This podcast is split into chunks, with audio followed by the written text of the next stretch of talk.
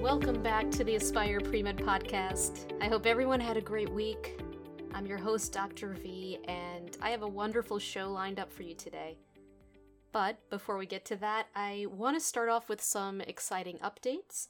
First of all, uh, a few weeks back, Aspire Premed held a free personal statement workshop, and I want to thank everyone who participated. We had groups with some students who were in their application year and uh, quite a few who weren't. It was really inspiring for me personally to see that interest and motivation, and I hope that this was helpful for everyone. That the exercise inspired reflection on what fuels your drive to pursue this journey to med school. Separately, uh, I've been getting some inquiries about the availability of one on one support for things like the personal statement also as well as uh, for many other aspects of the pre med journey, including specific things like course load and time management, shadowing and clinical experiences, gap years, um, or general things like deciding whether a career as a physician is right for you. So the short answer is yes, this is something I offer. Uh, as you know, helping pre med students channel their best selves and navigate their journeys are things I'm really passionate about. That's why I put out a lot of free content to hopefully help as many people as possible. Uh, it is important, of course, to mention that the individualized stuff, you know, those sessions are are just a bit more involved and is therefore fee based. But some people really seek out that one on one support. So if that's something you feel you might enjoy or possibly benefit from, or just want to learn more, uh, reach out on aspirepremed at gmail.com. A S P I R E P R E M E D at gmail.com. So, I was uh, excited to share that with you, but without further ado, let's get back to our regularly scheduled programming with today's episode. But I'm not a research person. Now, that was something I uttered as a college student, navigating my own pre med journey. I was always apprehensive about the prospect of even being asked about this, about my interest in research. I knew I wanted to be a physician, but I was thoroughly convinced at the time that research was not my thing. And I think this was largely due to the fact that I had a lot of preconceived notions about what it actually involved. In my mind, when I thought about the word research, I exclusively associated it with research in a lab, with pipettes and test tubes, and at that time, those were not my jam. I knew with certainty that, unlike some of my classmates, I thoroughly did not enjoy chemistry lab or physics lab. If I'm being honest, I knew I was interested in clinical medicine, and I myopically viewed those particular pre med experiences simply as necessary tasks to achieve my dream of becoming a physician. I will say, in retrospect, that my feelings on lab work changed, and I do consider that world absolutely fascinating, by the way. But to speak candidly about my perspective while in college, research, or rather what I thought research was, just didn't seem like the right fit for me. My perspective on this changed in time, and I want to talk about that shift because maybe my story resonates with some of you. For those of you right now who want to become a physician, who genuinely find the sciences interesting, but who may not feel that pull to pursue research, or at least that version of research that you have in your mind. I want to challenge that a little bit. I remember for me that shift beginning to take place during my first statistics class.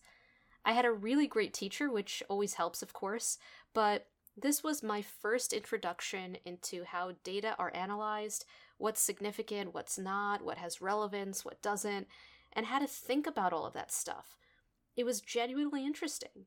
And I didn't realize at the time that this stuff uh, was going to be referenced in some way pretty much for the rest of my career. My understanding of what research meant also changed. Maybe this is obvious to some people listening, but it really wasn't to me.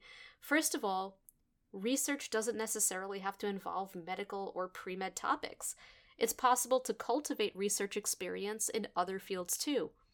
And when it comes to medical research specifically, there are also other types beyond what you can find in a lab.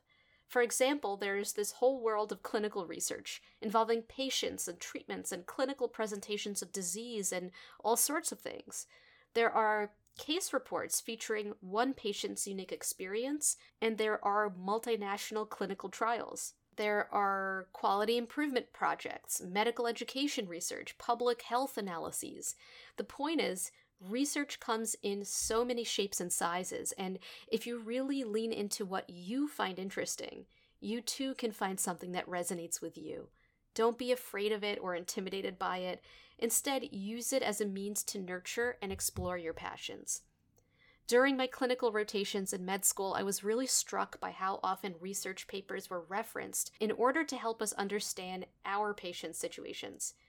It was interesting to watch how it guided our approaches to diagnosis and treatment. It was inspiring to see someone else's data analysis having real life applications that helped people, that saved people. At that point, I actually felt inspired to explore clinical research a bit more. I'm not necessarily advising that you do this, but I'm just sharing my experience and what factored into my perspective shift. While in med school, I decided to take an academic research year to explore this, to see if this was a good fit for me. And I often think about what my reaction would have been if I told my college pre med self that I was taking a research year. It ended up being one of the greatest experiences I had. Clinical research was really different from what I pictured as a pre med. So, how did I do this? Well, honestly, I don't remember exactly, but I think I put together a cover letter and resume and ended up sending out a ton of emails to different PIs. Some people never wrote back, some people replied with a polite no, but all it takes is one yes. When I finally got that yes in exactly the field I was interested in, I embraced this experience that I never thought I would, and I learned so much. And I found myself often applying what I learned from that college statistics class. One of the greatest parts of that year was actually having the chance to go to a national pediatric conference. This is where people present their research findings, among other things.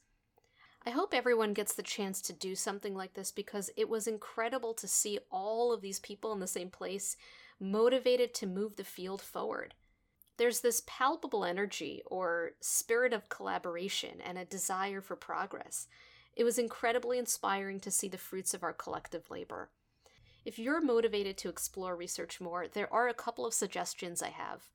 One is that it's important to stay organized and very detail oriented, especially when you're dealing with a lot of granular data. But it's equally important to remind yourself of the big picture that what you're doing may impact another human being one day. That what you're working on, even if it seems mundane or repetitive at that moment, can actually really help someone one day. And secondly, don't underestimate the importance of finding a great mentor. That leadership is so critical, and in many ways can take a good experience and turn it into a life changing or career changing one. Sometimes, not all the time, but sometimes, it may make more sense to prioritize focusing on finding a research mentor that's a good match for you, more than focusing on gearing your search based on the specific topic or the project per se. But again, you have to do what feels right for you. Ultimately, I learned a lot that year and applied it to research pursuits in med school and my training thereafter, which leads me to my last point. Why is exposure to research important? I know some people may be asking, do I even technically need research experience for med school? I think it's helpful not to think about research as some resume filler. Of course, research is generally looked upon in a positive light, but I think it's necessary to focus on how that exposure could be helpful to a future physician. First of all, you may very well have to produce some kind of scholarly work at some point in your training, and knowing how to navigate that is really important. So, of course, getting that exposure earlier on is useful.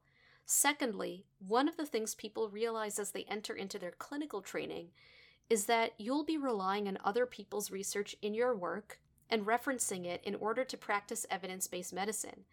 So, even if you're not the one publishing this or participating in these projects, you still need to know how to apply these evidence based findings to help your patients you really do use this stuff. So even if you're not making a career out of research and you're practicing outside of the world of academic medicine, you're still going to apply what you read to your patient's care. So knowing how to speak the language and what goes into these papers is really important. If you were like me when I was in college, with a lot of preconceived notions about what research involves, I hope this episode inspired you and maybe shifted your perspective. There are a lot of great ways to nurture our passion for medicine, and hopefully you'll all find activities and experiences that are a good match for you. And finally, I will say, the lab is pretty awesome, and I encourage you, no matter what you choose to do, to seek out mentors who can inspire you and support you. I hope you all have a wonderful week. Again, as a reminder about what I mentioned in the beginning of this episode, if the idea of that one on one support speaks to you and is something you want to learn more about, reach out on aspirepremed at gmail.com. In the meantime, I'll see you next week. Have a great day, everyone.